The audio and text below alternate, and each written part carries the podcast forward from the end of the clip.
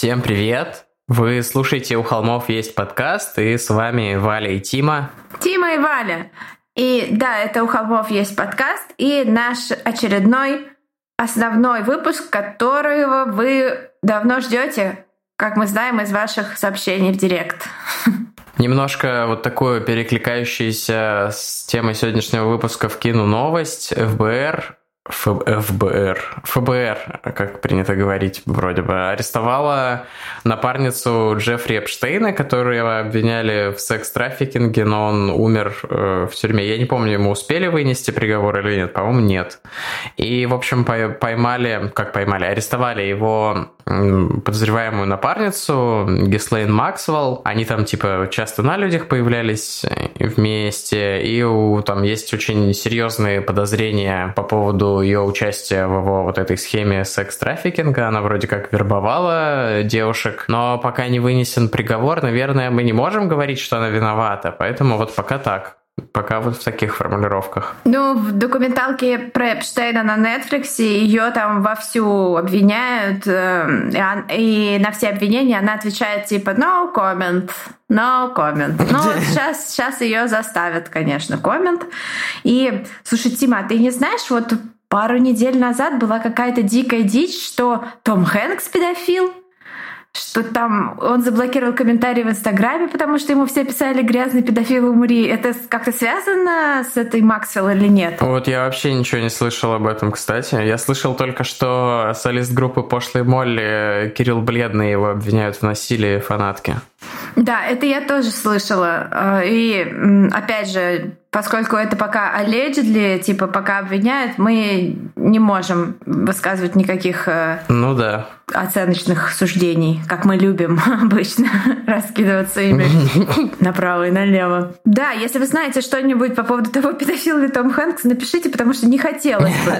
Не хотелось Подожди, Том бы. Хэнкс или Том Круз? Том Хэнкс. Том Хэнкс не может быть педофилом, он такая булочка. Ну, типа, Том Хэнкс фотографирует какие-то странные детские вещи и выкладывает их, и типа, как я поняла, поняла, это какой-то секретный код педофилов, эти детские вещи. Я не знаю.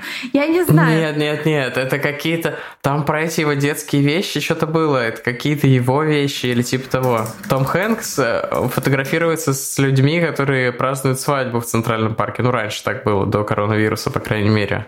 Там была куча историй про то, как он э, шел мимо и такой, ой, фотобомбил. А, все, я поняла. Я набрала в Гугле Том Хэнкс педофил.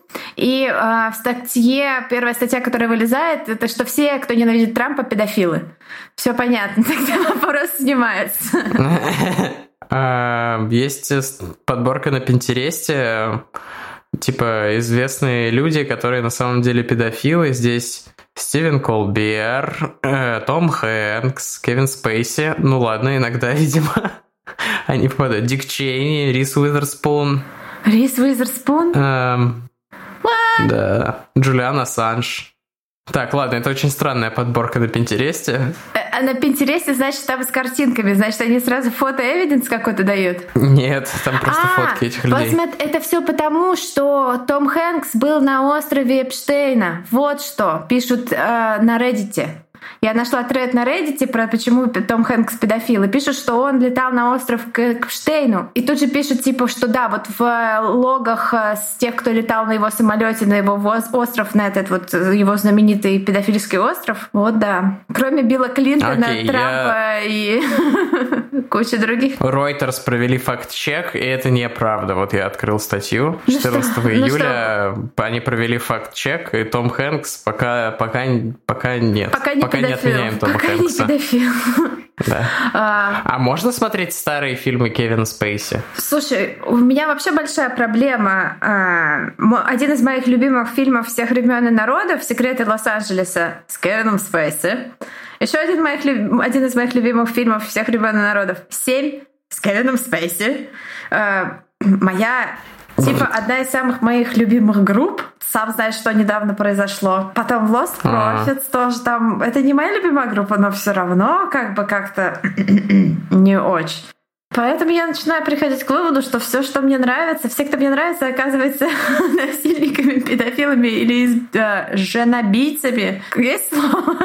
домашними насильниками. В таком случае Кристофер Нолан должен быть самым классным человеком на свете, потому что он тебе совсем не нравится. Да, значит, Кристофер Нолан, ребята, чисто, он его никогда не был на острове у Джеффри Эпштейна. Ой, да. Надо посмотреть документалку на Netflix, я пока не, пока не видел. Слушай, ну она прикольная, но мне кажется, немножечко затянутая. Там могли бы уложить в две серии все это. Ну, я люблю затянутое. Например, наше вступление. Да ладно, сегодня мы еще все good, минус 6-7 пока что только. Еще важная штука нам... Помимо fa- fake news ов про педофилов, которым мы посвятили вступление к этому выпуску.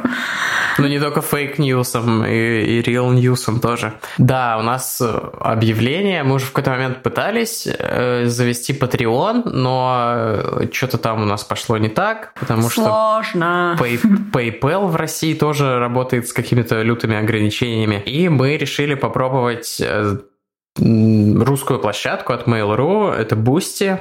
Теперь у нас есть там аккаунт, и вы можете, э, если хотите, мы не настаиваем, оформить подписку на нас там. У нас пока нет какого-то четкого плана по поводу там, дополнительного контента для наших э, донатеров, но со временем, я думаю, мы к чему-нибудь придем и найдем какие-то способы сказать вам спасибо. Ну а пока что вы можете сказать нам спасибо, оформив э, регулярную подписку на нас.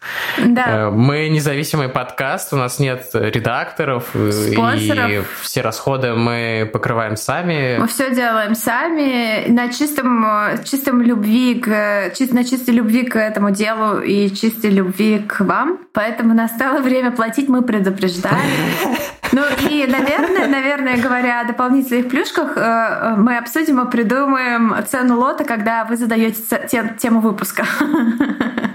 О, ну это, это будет существенно, я думаю. Ну да. Ну, в общем, теперь у вас есть возможность оформить подписку на нас э, на Boosty, и это очень нам поможет В буквальном в смысле. плане мотивации, да, и в плане расходов на всякие операционные издержки тоже. Вот, всем, кто оформит подписку, класс и большое спасибо. Вот, а тем временем наша кровавая кругосветка отправляет нас в Испанию. Или, как говорит Тима, Эспания. Это неправда, я Испания. так не говорю, но смешно. Эспания. Испания. А почему ты так говоришь? Ну, вроде бы так правильно, я не знаю. А, ну, вообще, Spain. Испания. А конкретно, а конкретно, Тим, куда мы едем? В Барселону. Да, Ну вот да. вообще я не знаю, может быть, может быть Барселона это на каталонском, а может быть Испания, можно говорить просто Испания. Я все равно сказал Шепеляве. Это все, все. Теперь я буду говорить так все время. Я а, заметил, что Коневский, как и многие э, советские люди, иногда пропускает мягкий знак в конце. И я иногда говорю без мягкого знака слова, которые заканчиваются на «с», типа «я не боюсь». И я по приколу так делал, а теперь я не могу от этого отказаться. Да, кстати, он так говорит. А если бы он еще и мягкий звук своей фамилии пропустил, то он был бы Каневский. А, я думал, ты скажешь, что если бы он был испанцем, он был бы Коневский.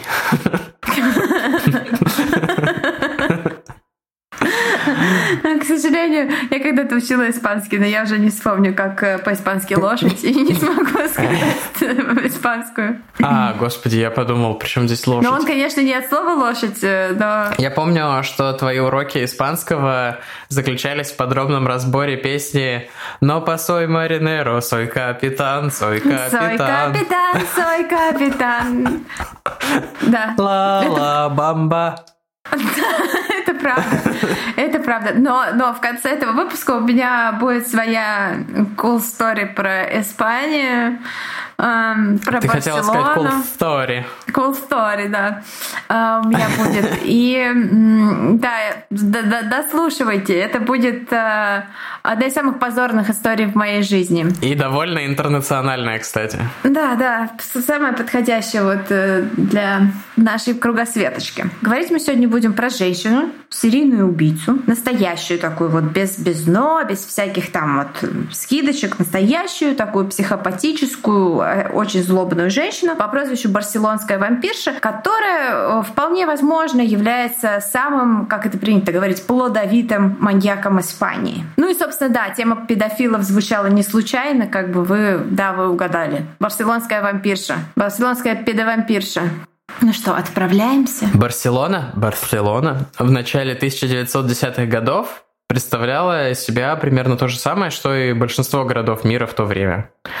Грязное и хаотическое место, полное социальных контрастов, где богатые и бедные живут, казалось бы, в разных мирах, которые не пересекаются и сталкиваются только на улицах. История, которую мы сегодня рассказываем, происходила во времена, когда знаменитая туристическая Рамбла была еще канализационным рвом, отделяющим старый город, где жили богатые от трущоб, где ютились бедные. 10 февраля 1912 года. Тересита и ее семья жили по ту сторону рва. Богатыми они не были, но и бедными тоже. Папа и мама много работали для того, чтобы дать ей и брату будущее. В общем, за свои 11 лет Тересита не сталкивалась в жизни ни с чем плохим или опасным. Ее семья оберегала ее как могла. Поэтому, когда однажды вечером, когда она шла по подсвеченной слабым коптящим светом масляных фонарей улицы, она не думала, что ей что-то угрожает. Тем более, когда из двери одного из богатых домов Вышла вдруг красивая женщина с пышными волосами и в меховом манто. Тересита не прибавила шагу и не перешла на другую сторону улицы. Она просто продолжила идти. «Что такая малышка делает одна на темной улице?» Медленно произнесли красные губы,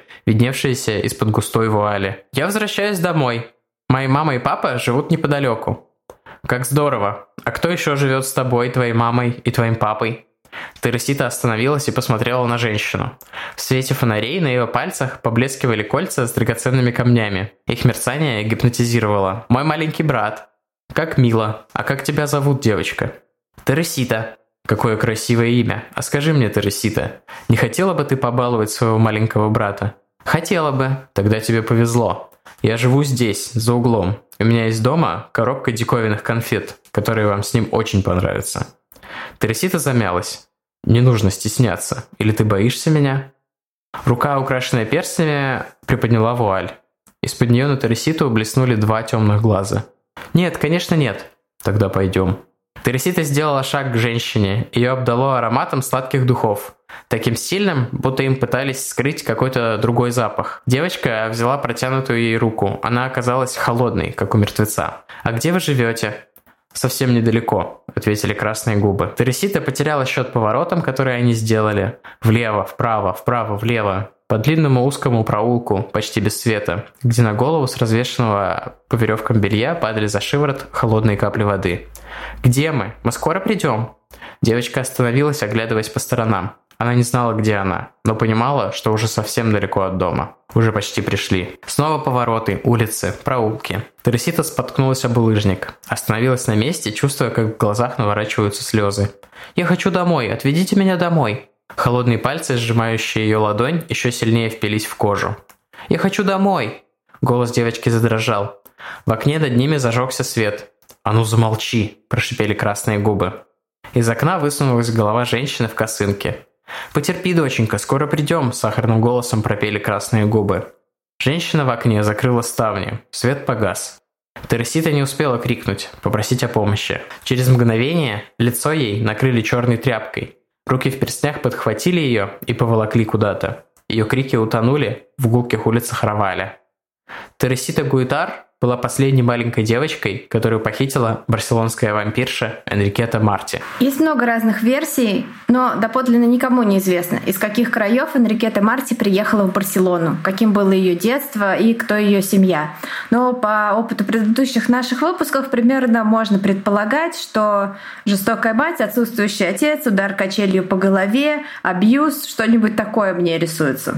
Э, плюс еще будет одна вещь, которая, как, ну, я подозреваю одну вещь, о которой позже в выпуске мы скажем. Она приехала в столицу Каталонии, будучи еще совсем молодой девушкой и, по слухам, довольно красивой. Устроилась на работу в богатый дом, то ли няней, то ли горничной, но очень скоро поняла, что труд служанки тяжкий и низкооплачиваемый, а ей хотелось красивой жизни. Энрикета начала заниматься проституцией. Сначала на улицах Барселоны, потом в борделях. Так или иначе, она останется в этой профессии до самой своей смерти, несмотря на то, что в деньгах нуждаться особенно не будет. В 1895 году, в возрасте 27 лет, она вышла замуж за художника по имени Джоан. Но брак их не продлился долго, потому что молодого супруга весьма напрягало, что Энрикета настаивал на том, чтобы продолжать заниматься проституцией. Они расстались, но так и не развелись, и всю жизнь они потом будут сходиться и расходиться. Я уверена, что у всех есть такая вот знакомая бесячая парочка, в которых нужно всегда, перед тем, как пригласить в гости, проверять статус. Вместе они или не вместе, разговаривают они или не разговаривают. Я уверена, это знакомо всем.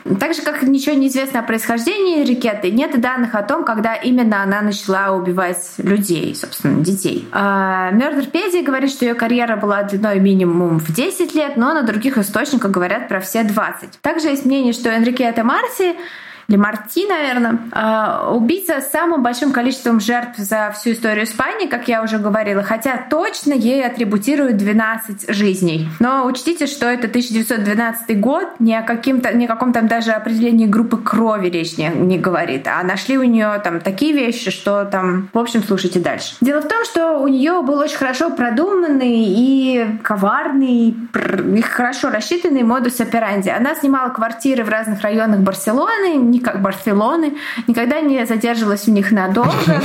А днем она одевалась в такую тряпье нищенки и попрошайничала на улицах, на рынках, во всяких бедных районах. А после заката переодевалась в шикарные наряды, вот прям дорогие, там шелк, бархат, парча, э, надевала всякие парики, макияж, золото, там украшения. И этот день наш, но не мой. Это реклама про, про прокладок вдруг? Окей. Парики, макияж, и этот день наш. Окей, но мы же говорили, что наша монетизация только через Boosty. У тебя есть product placement прокладок. Я продолжу разодевшись во всю эту дорогую одежду и приведя себя в... наведя на себя вот этот вид богатой дамы, она шла в лучшие дома города, в театры, казино, всякие салоны Барселоны, и э, ее там очень многие знали и были рады. Скажи правильно. Салоны Барселоны. Салоны Барселоны, где многие ее знали и были очень рады видеть, потому что она там была завсегдатой. Дело в том, что помимо проституции у Энрикеты было еще несколько занятий. Во-первых, она была сутенером, сутенером для богатых педофилов. Ну, то есть она была Джеффри Эпштейном своего времени, которые, в общем, по слухам, съезжались в Барселону со всей страны. А, для того, чтобы вот воспользоваться услугами Энрикеты. Во-вторых, а, вот это звучит как страшная сказка, но, ребята, это не сказка. Из детей, которые были непригодны для продажи живьем, она готовила всевозможные косметические препараты, медицинские снадобья, которые продавала женам этих же привилегированных педофилов за огромные деньги. Вообще она себя называла целителем. Она говорила, что у нее есть там типа древние знания о целительстве, и это все вот реально там работает. В частности, она обещала всем а, Э, вакцину и лекарство от бушевавшего тогда туберкулеза, потому что антибиотиков не было, и, э, собственно, от туберкулеза умирали все, там спасения не было. А, Тима, твой любимый писатель об этом много говорил. Мой любимый писатель, Ремарк, которому... туберкулез. А. Ой, ладно, да, это мой камин в качестве эм, человека, который считает, что ремарк не зашквар. Ремарк не зашквар. Хэштег ремарк не зашквар. Давайте. Будем в трендах на Твиттере. Все, кто поддерживает Тиму, хэштег ремарк не, зашквар. Не зашквар. Я думал, ты про Лавкрафта и такой, типа, чё, чё, чё, чё началось? А, кстати, сорян за сайдбар. Выходит же сериал про Лавкрафта. Какой-то очешуенный сериал выходит на HBO. Он э, Лавкрафт э, сейчас э, начали снова говорить о том, что он был этой белый, белый супремасист, но не, не как Малевич, а вы поняли. Ну, типа, что, что он фашистом был. Э, ну, не фашистом, блин, я не знаю, ну, короче, термин, расистом. Вот, он был расистом и считал, что белые круче остальных. И я вот что-то не знаю, надо... Я пока стесняюсь читать об этом, потому что хочу еще немножко растянуть свою любовь к Лавкрафту, но, видимо, ей тоже приходит конец. А, а сериал, который выходит, называется «Страна Лавкрафта», и это будет на HBO 16 августа от создателей, от, от в общем-то, собственно, от Джей Джей Абрамса будет сериальчик. И это история mm-hmm. про молодого афроамериканца, который путешествует э, через э, Америку в 50-е годы во время сегрегации в поисках своего пропавшего отца и встречает как бы существ из э, Лавкрафта. Это будет круто. Ну, хотя на самом деле обычно из него делают э, шнягу. Лавкрафт классный, вот э, в оригинальных текстах, я считаю. И э, еще я недавно читала просто очешуенную книжку, которая я ее, наверное, не, ну ее нет на русском сейчас. Она называется uh, The Cosmology of Monsters, космология монстров. И там просто история одной семьи, где папа фанат Лавкрафта, который, видимо, слишком сильно его любил, потому что монстры пришли к ним, как бы к ним домой и стали с ними тусить. Вот. И это она местами страшная, местами семейная драма. Я рыдала как в конце книги. Вот. Такой вот сайт-бар. Ну, ну, простите, давно у нас не было сайт-баров на совершенно не связанную с темой выпуска а, направленность. Так что наслаждайтесь. Итак, о чем я говорила? А, я говорила про туберкулез.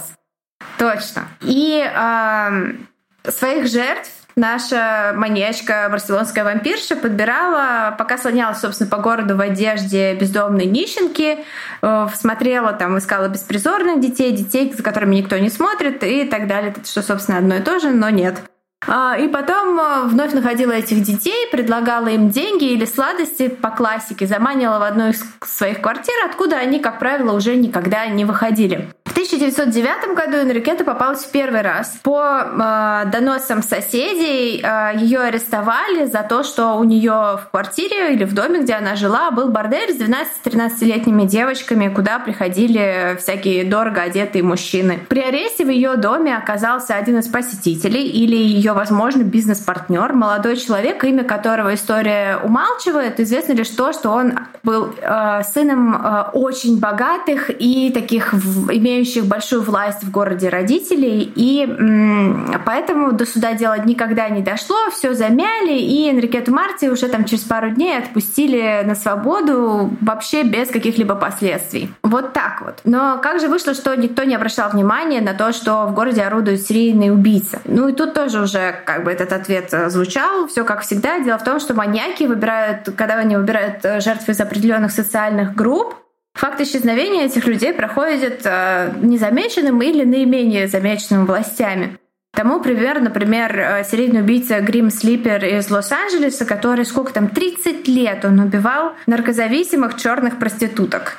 И никто никогда вот не сложил все эти точки. Или, как я понимаю, наш э, славный Попков тоже же там никто особо не, не обращал внимания на то, что происходит. Да, собственно, и Печушкин тоже выбирал таких, которых не ну искали. И, да, и Печушкин тоже, что пока он не начал их оставлять вот лежать на улице, то никто и не хватил, ну и не, не соединил как бы все точки в общий э, знак э, серийный убийца.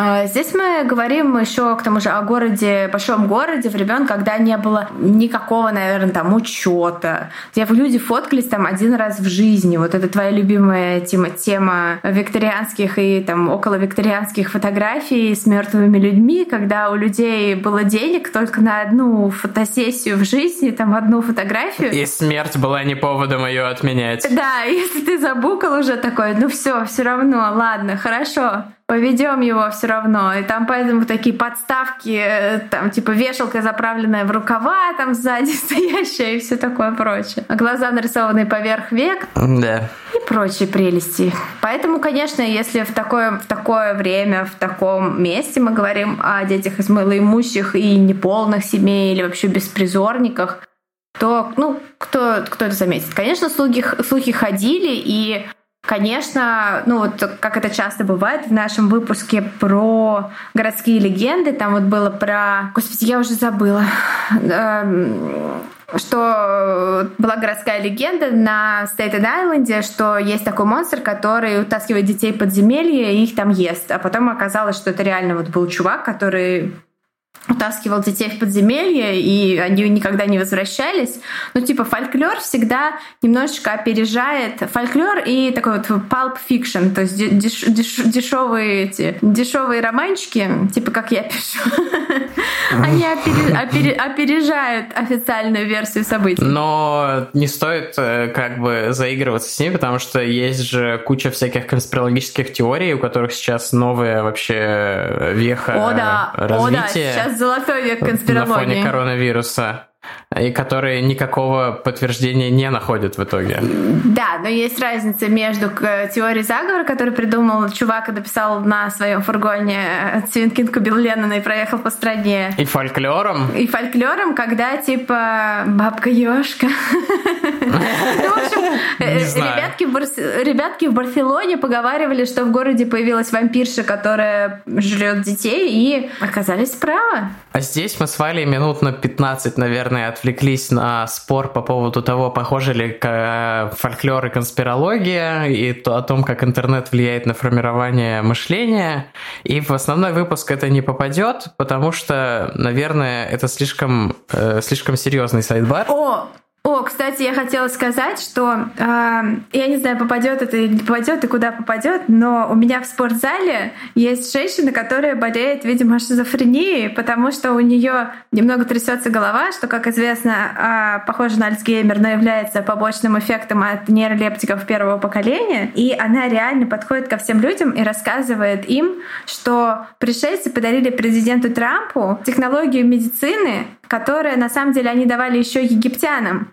Но египтяне что-то там не поняли или как-то забили. Это такой саркофаг МРТ, он каменный, но это как бы МРТ.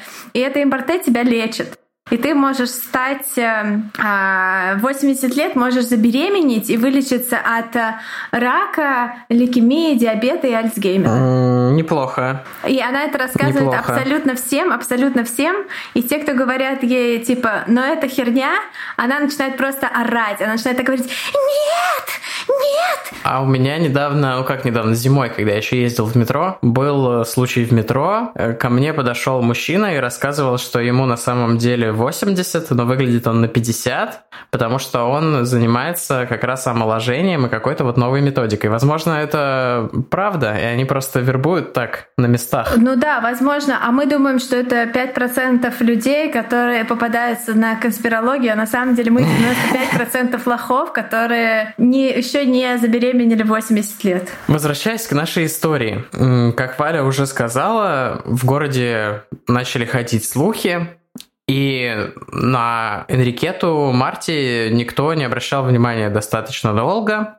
Тем не менее, вот она допустила ошибку и украла в этот раз Тереситу, которую очень любили родители. Они искали ее две недели и не были намерены сдаваться. У них была фотография девочки, и ее напечатали в газетах. Где она была жива. Весь город стоял просто на ушах. Общественность негодовала, что полиция бездействует. Полиция пыталась э, сдержать народные возмущения. Тем временем в районе Раваль, на улице Хайкин Коста, дом 29, гражданка, бдительная, как Валя любит их называть, назвать, по имени Клаудия Алаяс, спускается вниз по лестнице в своем доме и замечает на лестничной клетке двух девочек, у одной из которых обстрижены волосы. Она раньше никогда не видела этих двух девочек, а они, в свою очередь, когда видят ее, сразу же скрываются за дверью квартиры, где живет странная дама Энрикета Марти. Или Марти, я так и не понял.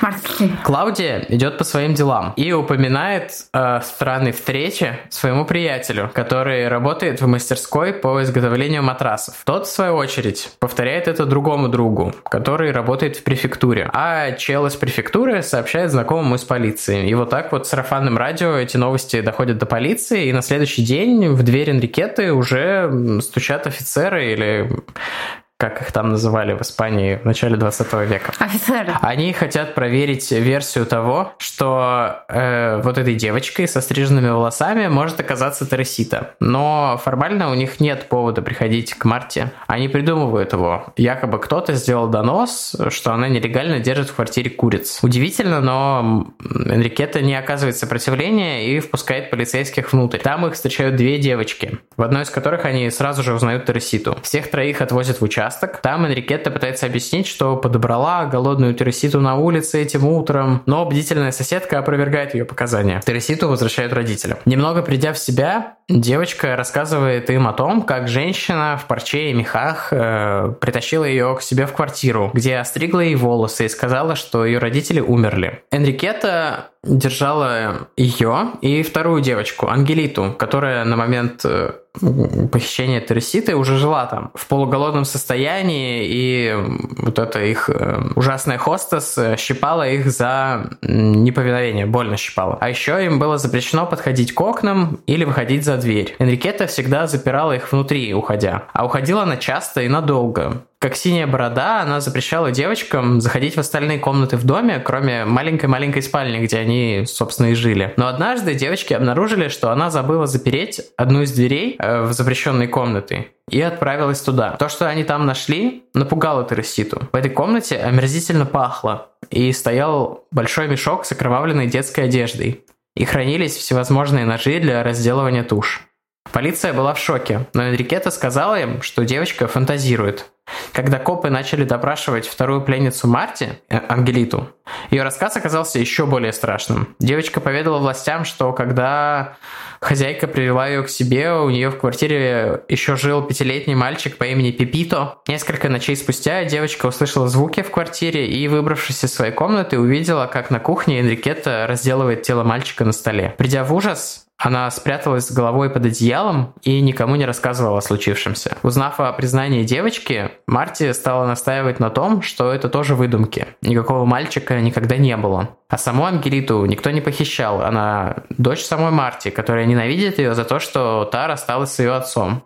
Полиции пришлось вызвать мужа Марти, художника, вот этого как раз, с которым у них были он-офф отношения, чтобы снять с него показания. Конечно же, он заявил, что никакой дочери у них и отродясь не было, и жену он не видел уже несколько лет. История умалчивает о судьбе Ангелиты, но известно, что она не знала свою фамилию, к сожалению, и поиски ее настоящих родителей для полиции оказались очень-очень трудным делом. Да, вот это очень жесткий момент. Я переживаю за Ангелиту. Ну, наверное, они могли ее сфоткать и опубликовать э, в газете. Опять же, и родители бы фотографии могли найти, но это спекуляция. Я не знаю, как было на самом деле. Ну, я надеюсь, по крайней мере, они ее, может быть, куда-то определили в какое-то хорошее место. Тем временем копы отправились с новым обыском в квартиру Энрикеты на Каррер Хакин Коста. Вот тут будет мерзко. Готовьтесь. Кроме мешка с окровавленной одеждой и э, ножей, они нашли там шикарно обставленную, просто чистую, опрятную аккуратную комнату, запертую на ключ. Там была кровать, ковры и шкаф полный дорогой, красивой детской одежды. Помещение это выглядело особенно пугающе по сравнению с остальной квартирой, которая представляла собой такой вот реальный бомжатник, где еще и тошнотворно пахло чем-то таким вот реально разлагающимся. Также служители закона нашли еще одну комнату, тоже запертую. Это был склад с лекарствами и, скажем так, косметическими средствами, которые Энрикита Марти, думаю все-таки, что Марти, но простите, готовила по своим рецептам целительским. Эй, Марти! Да, док! Извините. Что, а мне скорее Марти напоминает True Detective. Напоминает мне, а. напоминает мне о самом сексуальном копе всех времен народов. Вуди Харрельсоне. О, Вуди. Ох, у нас так сегодня жарко. Я тут разволновалась. Так вот, это был склад со всякой вот этой хренью, которую она типа варила и делала из детей по своим вот этим целительским ведьминским рецептам. И а, в этой комнате, собственно, из нее и шел тот самый омерзительный запах, который разносился на всю квартиру. Вот примерный список находок. В огромных банках там хранились человеческие органы, как я понимаю, разложенные, типа вот печенки, вот селезенки. А с ними соседствовали коробки до отказа, забитые отрезанными детскими волосами. Рядышком тут же кастрюли со свернувшейся, почерневшей кровью, вот когда она уже становится твердой. И э, банки с человеческим салом и жиром. Тут же, вот и, собственно, из этого жира Трэш. она делала крем для лица, как я понимаю. Также скелетальные кисти рук. Нам кто-то писал про скелетальные кисти рук, которые для какого-то обряда черной магии используются. Нам кто-то объяснял. Но это тему. было в контексте в контексте Беллы и Уичел. Да-да-да, в контексте Беллы, э, но тем не менее, то, что она э, именно руки почему-то хранила. А также было огромное количество костной муки, собственно, которую она сама и производила. Когда полиция осмотрела потолки и перегородки э, комнат в этой квартире и нескольких предыдущих, где жила Марти, ну как, простучали их вот так вот, они обнаружили, что там есть полые места и такие вот фейковые какие-то стенки, и когда их разрушили, вот это одна из немногих фоток по этому делу, где коп стоит возле разрушившейся стены и там что-то ищет. А, конечно, они нашли там останки детей. А, всего было идентифицировано 12 человек. И на некоторых из детей была еще сохранилась там одежда, волосы. То есть она явно не всех использовала для своего, так сказать, органик бьюти проекта. На этом страшные находки не закончились. Вот меня, ну как бы как, как не было бы страшной банки с человеческим жиром, то, что дальше меня немножко пугает сильнее. Кроме всего этого, там была обнаружена книжка очень старая на вид, такая вот руками сделанная в переплете из кожи. История умалчивает, чьей кожи, да и тогда они не смогли бы, наверное, отличить э, технологиями 1912 года человеческую кожу, там, не знаю, от кожи ну, поросенка. по толщине разве что. Ну, книга старая уже. И там были такие, типа, пергаментные страницы, внутри которых, как я понимаю, были написаны рецепты вот этих самых э, снадобий, мазей, порошков, сиропов и прочих штук, которые готовила Энрикета. А откуда эта книга была, что в ней было написано и кто ее написал, потому что явно это не она писала, это была намного старше книга, чем она сама. Об этом она никогда не рассказала. Также э, вместе с этой книгой была обнаружена стопка писем, которые были написаны шифром, который, как я, насколько мне известно, до сих пор никто не расшифровал, потому что, ну, как бы всем пофиг, потому что ее поймали. Ну вот тут как раз параллель с Эпштейном и этим списком перелетов на его остров, а вот эти письма, а это книжка, но это просто некрономикон какой-то или типа того, то есть какие-то ведьминские снадобья из детей. Э, я тоже согласен, ну, это пугает. Ну, ну да, это какая-то ведьминская книжка, это настоя... настоящая черная магия какая-то. Ну, то есть, если вот это вот все, все эти органы и останки бедных детей, это как бы такой прямой страх. Это все Джеффри Дайвер. То это такой страх, типа, смотрите, как давно мы это делаем. Да. И э, кроме вот этих писем, написанных шифром, э, был список имен людей, длинный список, где было очень много богатых, знатных, знаменитых людей, политиков и всяких таких вот чуваков, которые имели влияние в Испании. Информация о том, что такой список существует, просочилась в газеты. Публика рвала и металла. Народ требовал того, чтобы этот перечень людей был обнародован. Ведь, скорее всего, Э, лица, которые в нем значились, входили вот в эту самую то ли секту черных магов, то ли ячейку педофилов. Э, не знаю, как правильно назвать все это, да и вряд ли кто-то скажет, как правильно. Э, хотя есть у нас, я знаю, в нашем чатике у холмов есть люди, которые всегда знают, как правильно. Там уже выделились лидеры мнений. Но так или иначе, скорее всего, это были, был список людей, которым она поставляла свой товар, живой или уже не живой. А, народ требовал суда и казни. А казнь в Испании, как известно, у них был свой, вот я даже гуглила, и сейчас вам прочитаю, гарота. Для меня это было новое слово в мире смертной казни. Значит, э, здесь дальше цитирую вам, ребята, Википедию. Вот, вот такой вот, да так вот, вот я наконец выхожу из сумрака. А горота — это орудие казни через удушение в Испании. Первоначально горота представляла собой петлю с палкой, при помощи которой палач умершлял жертву. С течением времени она трансформировалась в металлический обруч, приводившийся в движение винтом с рычагом сзади. Стимпанк.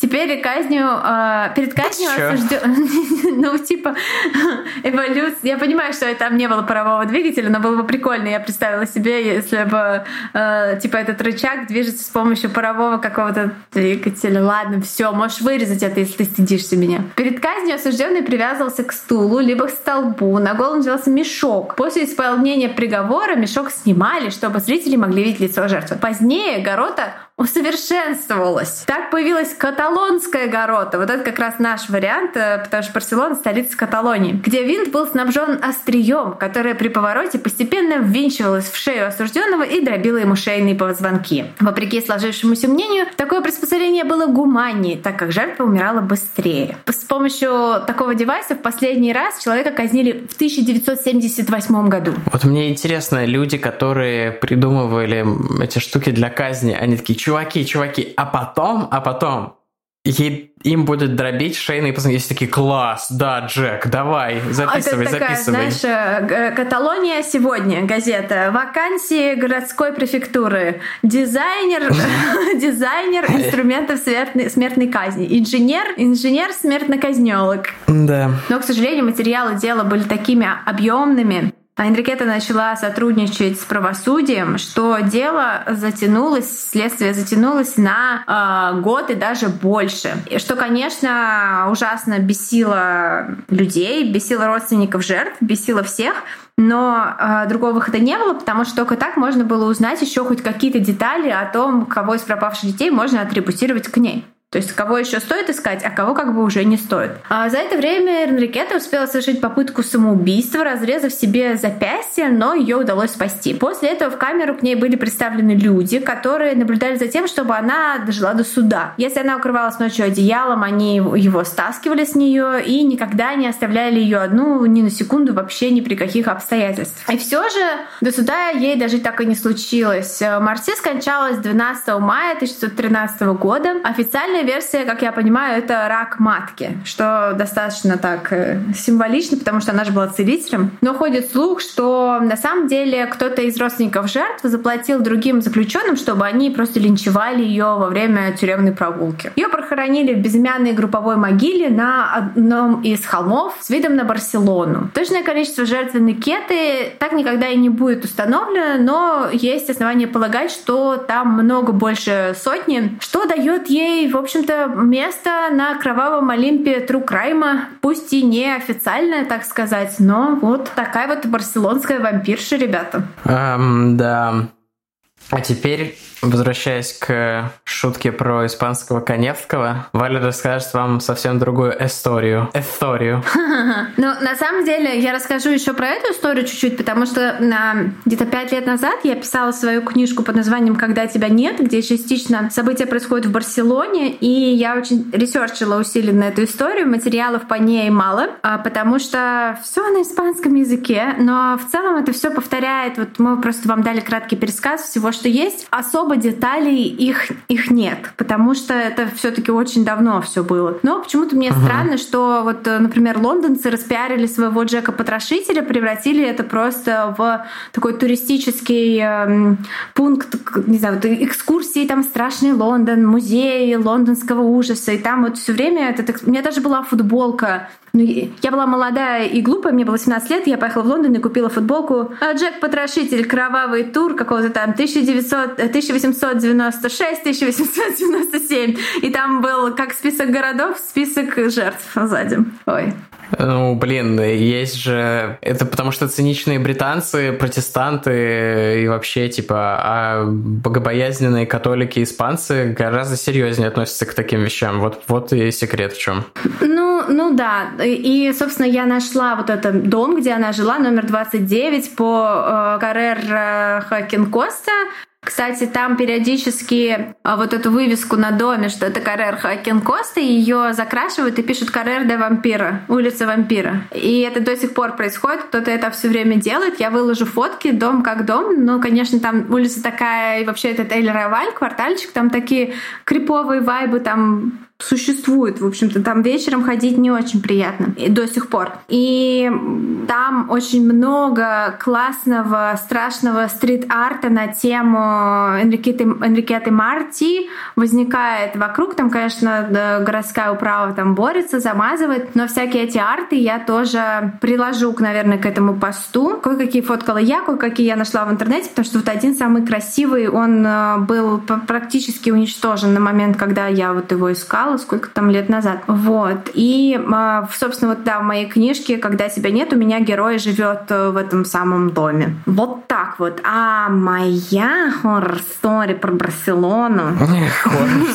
произошла, когда я работала в IT-компании. А, блин, в 2012, по-моему, году или 2013, короче, очень давно. И там была огромная конференция, я работала в мобильном приложении тогда. Была огромная-огромная конференция, каждый каждый год проходит. Ну, это MWC или как она называется? Mobile, Mobile World, World Congress. Congress. Ну, просто вот MWC, я уверена, что 99% людей ничего не скажет. Я подумала, что это какие-то э, бои без правил какие-то очередные. Mobile Wrestling Championship. Да, что-нибудь такое. Вот. Ну, в общем, да, огромная конфа там проходит, со всего мира приезжают люди. И эм, да, в тот, в, тот, в, тот, в тот год сначала я гуляла по Барселоне, заработала себе жуткий цистит, ходила в больницу, стояла в очереди, получала какие-то там, писала в баночку, получала антибиотики от цистита. А вечером э, я решила отпраздновать то, что у меня больше нет цистита, походом в ночной клуб со своей начальницей. А ночной клуб, вот там есть такой W-отель прямо на берегу моря, и там есть такой офигенский ночной клуб. Вот это, наверное, последний раз, когда я была в ночном клубе, если честно. Э, и тот год, это был год Кореи, э, ну, то есть там каждый год год какой-то страны. Это был год Кореи, и они привезли туда на конференцию чувака, который тогда был прям вот э, самая горячая песня года, Gangnam Style, чувак. Я все время забываю, как? PSY. PSY, вот. И мы в этом клубе с моей начальницей, и а, кто-то нам покупает а, водку с маракуей, и у меня я потом, наверное, года четыре, ни вкус, ни запах, ни вид маракуи. Водка нормально, а вот маракуя вообще просто, я такая, о, маракуя, нет, пожалуйста, только не маракуя. Сейчас нормальный маракуя тоже. И, в общем, последнее, что я помню, это то, что моя начальница меня просто так дергает руку и такая, Валя, это Gangnam Style, он там, в вип-зоне, мы должны угостить его его шотами. И дальше, ребята, у меня такой провал в памяти. Я прихожу в себя. На следующий день я одна в квартире, которую вот мы снимали для всей. Нас много приехало из Питера, нам человек шесть, наверное. Я одна в этой квартире. А, меня тошнит, но мой организм полностью пусто обезвожен. Воду из-под крана пить нельзя, электричества нет, чайник не работает. Я пила воду, отстойную, отстоянную воду от цветов. И зареклась, э, ну, я выжила, естественно, как вы понимаете зареклась э, никогда не приезжать в Барселону, потом была там еще четыре раза. ну, в общем, да, местечко такое, да, да, да. У меня, у меня был, правда, не история не вампира из Барселоны, а история изгнания дьявола в Барселоне. Потому что, как потом объяснила моя начальница, она постирала всю мою одежду, которая была на мне в тот день, в тот вечер. Абсолютно всю. Мне вот интересно. И, и, и свою кое-какую тоже. И ходят, вот ходят у меня слухи, вопрос. что кто-то, кто-то мыл такси, но меня помиловали, и никто мне не рассказывал, что, что и конкретно там кто где мыл. У меня вопрос. Вопрос к тебе и к твоей начальнице. А это реально был Псай или это был просто какой-то чел? Я не знаю, потому что э, я, не, я не знаю. Это вопрос, ты знаешь мою начальницу, я думаю, ты можешь ей задать этот вопрос лично. Но э, я, я не знаю. Я помню только ее э, впивающиеся мне в руку пальцы и словами «Это Gangnam Style! Мы должны угостить его шотами!» Прикол. Так делать не нужно, ребята. Не нужно принимать антибиотики от цистита на голодный желудок, потом идти пить водку с маракуйей и пытаться купить шоты постороннему корейскому мужчине. Скорее всего, конечно, нас просто, нам просто, если это был настоящий псай, наверное, нам сказали охранники, типа, девочки, идите отсюда. Вот. Но когда ты вышел, тебе кажется, что ты, что ты, тебе кажется, что ты такой просто полный кардашьян, ты такой ла-ла-ла, Шакира, Шакира. Я, я не знаю, наверное, можно какой-нибудь гипнотерапии вспомнить, что было, я не хочу знать.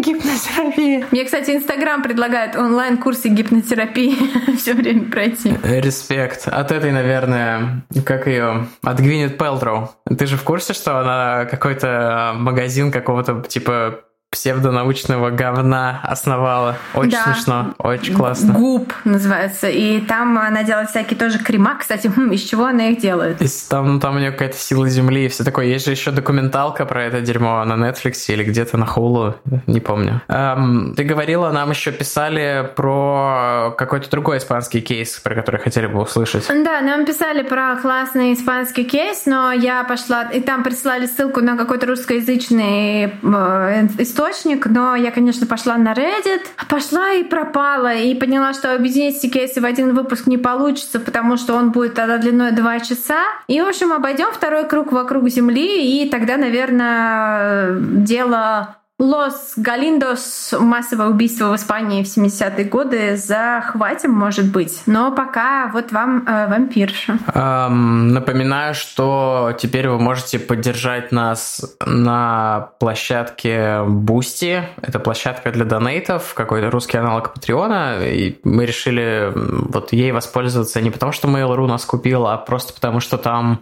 эти рублевые платежи хорошо поддерживаются, в отличие от Патреона и PayPal. Но Mail.ru Mailou. Mail.ru, цена договорная. Да, Spotify нам пока не написал, к сожалению. Цукерберг тоже. Надо, да, Цукерберг тоже. Цукерберг, а. я сказала. А, Цукерберг звонит обычно. Это какой-то старый мем, который я не застал, но слышал о нем только. Да, поэтому, если у вас есть такое желание, то у нас будет ссылка в нашем Link3, в Инстаграме и во всех соцсетях тоже отдельно оставим. Подписывайтесь. Но если у вас нет возможности поддержать нас финансово, что мы тоже понимаем, времена сложные и все такое прочее, мы просто очень рады вашей любви. Мы рады всем. В, люб- в любой форме. Большое спасибо за то, что были с нами сегодня в нашем, оч- нашей очередной остановке, в нашей кругосветке вокруг света за 80 кейсов. Кто бы их считал, не помню, сколько уже было. И до встречи. Точно не 80, мы даже не близко. Да, всем спасибо, спасибо за новые отзывы. Я все читаю, всем рад, всему радуюсь. Не забывайте про наш э, чат в Телеграме, у холмов есть чат. Там э, интересные дискуссии и много всяких рекомендаций и всего такого прочего. Полезная штука. Всем советую и пока! Пока! Всем привет! Это Тима уже на монтаже. Мы с Валей совсем забыли сказать, что на следующей неделе не будет выпусков. Мы решили взять небольшие каникулы, и мы вернемся к вам, наверное, уже 10 числа со спецом или даже 13 с новым выпуском. А 3 и 6 от нас релизов не будет. Вот такие дела. Пока.